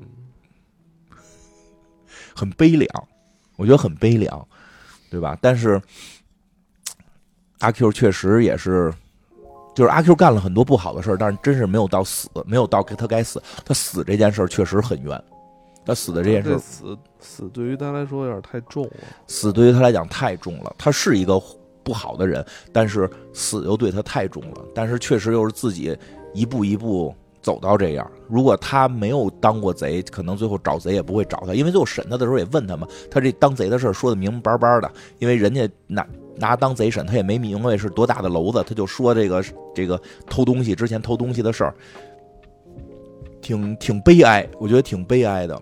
不过这个结局，说实话，这个结局略有略有感觉快了一些。就是我们正是看到兴高采烈，觉得写的哎呦真是有意思的时候，是因为鲁迅说后来不想写了。然后他的编辑不让他不写，就是说这写太好了，你得接着往下写，再往长了写，写的太厉害了。结果后来鲁迅他应该写成像三毛似的那种《三毛流浪记》似的那种。后来那个特逗，说鲁迅趁编辑请假回家的时候，就是就有一个临时编辑嘛，他给人临时编辑交了一完稿，叫大叫大团圆，交了一完稿，就是这个结局，就是画圆圈这结局。然后对方人不知道怎么回事，就给结了。然后说等他原来那编辑回来的时候傻了，阿 Q 呢？已经大家还当时那个还想接着看的，啊，就因为写太好了，因为说实话，我也觉得结尾结太快了，因为正是 觉得特有意思的，再往下看看，我觉得可能鲁迅最后写着写着有点不忍心再写了，我有点儿，就是他觉得写这挺越累的越写越难过。对，因为开始是一个喜剧，写着写着最后变成了一个特严肃的剧，最后哦甚至开始有些了绝望。我觉得就就是他这个阿 Q 的原著看的时候某种绝望性。我觉得写写到最后，反正我看的都有点难，太太难过了。嗯是的，但是说回来，他呃在这说这电影也特有意思。这电影不是刚才说这个这个。阿 Q 其实一直唱的“手拿钢鞭将你打”是绍兴的这个绍剧嘛，嗯，啊，那个绍剧特别有意思的是，绍剧特别著名的是猴戏，对，所以这个片子里边有六小龄童出演，出演的是那个就是被杀的革命党，啊，是吗？好像是，一会儿可以查查，我看有说说是的，就就是挺有意思的，因为因为就当地的那个剧种嘛，因为他这里边也拍那个当地剧种了。那个当地剧种我还来查了一下，就是真的是那个绍剧的那场戏，就是那开电影里边有开始这个阿 Q 看那个戏嘛，就是那场龙虎斗的那个戏，是叫龙虎斗吧，就挺有意思的。但是你就会看到阿 Q 从这些戏剧里边好似学到了反抗精神，但实际那并不是真的反抗精神。真正反抗的是什么？反抗的是什么？就应该反抗的，反抗的是皇权，而不是反抗赵匡胤。但是他们看到的是，我要反抗赵匡胤之后，我变成赵匡胤。那我觉得也不应该把这些把这些问题都扣在阿贵身上。呃他是一个没有受受到受过良好教育，没有受到过教育的这么一个底层老百姓，所以原著很绝望嘛。但是电影里边有一点你得看到，还真不能赖他。嗯、希望他能改变，因为电影里边就是有一个特好的对比，就是那老头，就是那个这个是原著里没有的啊，原著是很绝望，就是但是电影里边会，我觉得电影里边这点改的特别好，就是一直阿 Q 旁边身边有个老头，就是住在土谷寺里边的一另一个老头，相当于看这个土看这个破庙的人，他在阿 Q 赌博的时候就劝他不要赌博，在阿 Q 那个。在阿 Q 那个就是当衣服的时候，就是说当当被子的时候，他也帮他去挡了一次，给他给他钱了。就是说，实际上老百姓还是有善良的。阿 Q 只是一个个体，他不代表着整个这个什么这个普通的这些呃短工的这个人群是有什么绝对的错误，而只是阿 Q 这个个人，他是爱赌博，然后爱欺负人。我觉得这两件事儿。我个人觉得啊，就是这两件事儿在传统传统的礼法里边都不鼓励，没没有听说传统鼓励赌博的，那各种顺口溜、十赌九输什么的，对吧？都都有这个耍什么朋友就是耍钱耍薄了，喝酒喝厚了。我们鼓励喝酒，但我们从来不鼓励赌博。但是他去赌博，然后欺负人这件事儿也是传统的文化里边也没有欺负人。也没有欺负人，要有仁德之心，要有要仁，但他不仁。其实这是他的一些问题。即使他受传统的这个思想教育，也都你都看那么多戏，戏里边哪个教你欺负人了？他有他的那个问题就是他太爱欺负人了，他太爱，他太想当皇帝了，就是他太想当那个恃强凌弱者了。就是最可悲的就是他是一个弱者，但他每天想的是恃强凌弱。他作为一个弱者，他极度的维护恃强凌弱的规则，这才是他最可怕的地方。他说是什么造成的呀？怎么造成的，咱就不好分析了。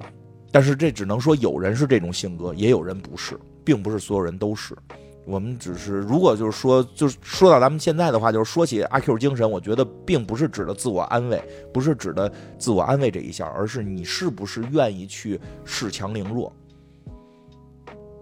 这个，所以如果大家安慰安慰自己，被别人扣上什么精神胜利法、阿 Q 精神，你可以反驳他说那不是阿 Q 精神，阿 Q 精神就是恃强凌弱，整天说别人不好，对吧？这个确实是这样。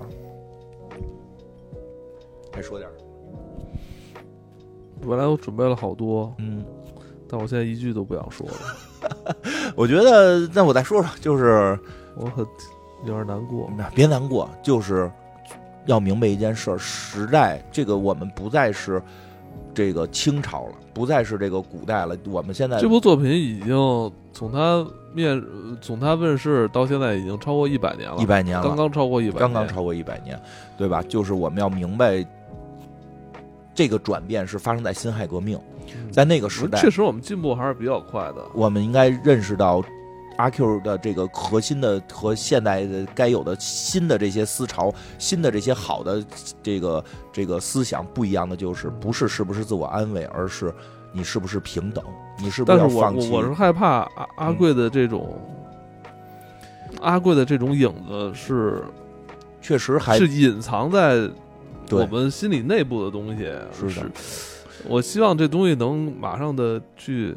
几代人去之之后，能把它剔真的剔除掉。有的时候你在争，而不是说我们都要去压制它，那是太难了。对，要把它，我觉得核心什么就是自信，因为阿 Q 不自信，他又特别崇拜恃强凌弱，然后他拧巴，他用那个星人性力法来修正他这个拧巴，对吧？然后因为什么他要一直争第争？自信真的太重要。对他为什么要什么东西争第一？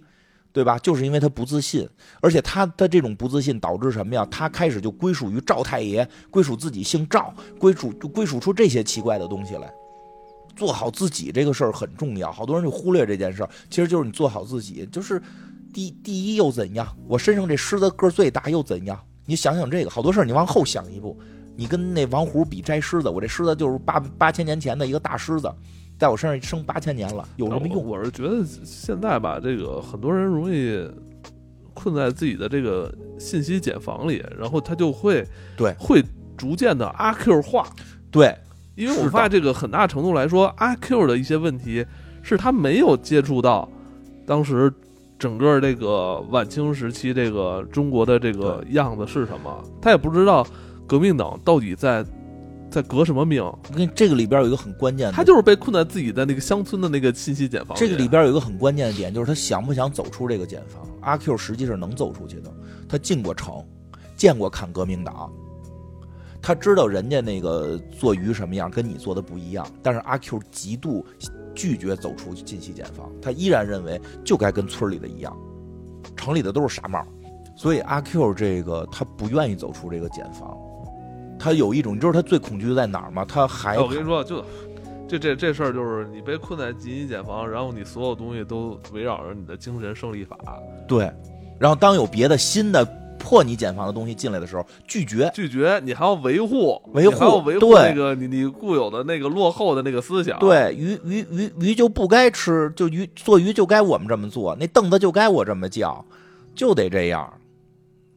这个才是他最后走不出，所以就是说看着特难受点，我觉得最难受在这儿，他不是好像走不出去，是他就真的拒绝走出去，他都已经进城了。我觉得这就是阶级固化、信息茧房，加上你的精神胜利法，这三个比较关键啊。对对对对对对，但是还是得看到他背后的核心，就这些东西是在围绕着他想恃强凌弱，他他巨想。欺负人这件事上，他从来不就是这个阿 Q 从来没有从来没有过去想的是人人平等，这个才是关键。所谓的，我个人觉得啊，就是说所所谓的这个革命，其实有时候不是在去我我觉得那个落后也是全方面的。你要如果嗯这么说的话，那也缺乏那个法律建设。啊，是的，但是就是说，我觉得你你这个叫什么，就是人人平等这个概念得先有，得得，你就就即使说在古代传统的那个礼法下没有人人平等，也也得也得是仁爱每个人吧，就是得有得有孔子的那个心，得仁爱嘛。人这这人也他也没有这里边其实也，你要说平等这事儿，那就动不动就我就革了你的命，那你革了命，谁谁喊革命，谁就谁最大啊，。对，这就是问题。实际革什么呢？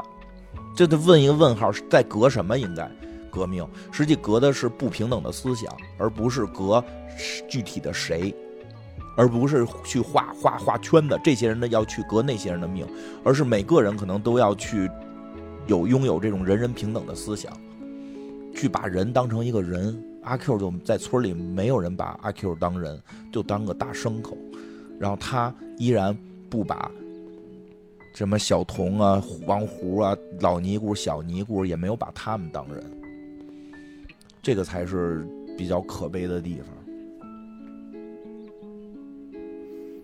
爱每个人，爱每个具体的人，要这么说吧，爱每个具体的大。过年的聊这好吗？好好好好，就是开开心心，开开心心，因为我们就爱每个具体的人啊，我真的是拿来当喜剧来看的。确实挺幽默。小时候这个看这个《阿 Q 正传》，嗯，觉得特别逗，就是特别就是觉得就是阿阿贵就是一个小丑，就是个小丑。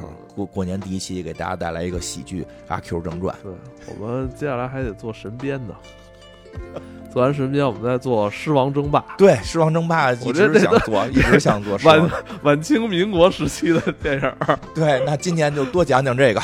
好啊，嗯这个这都我觉得挺挺解气的。对，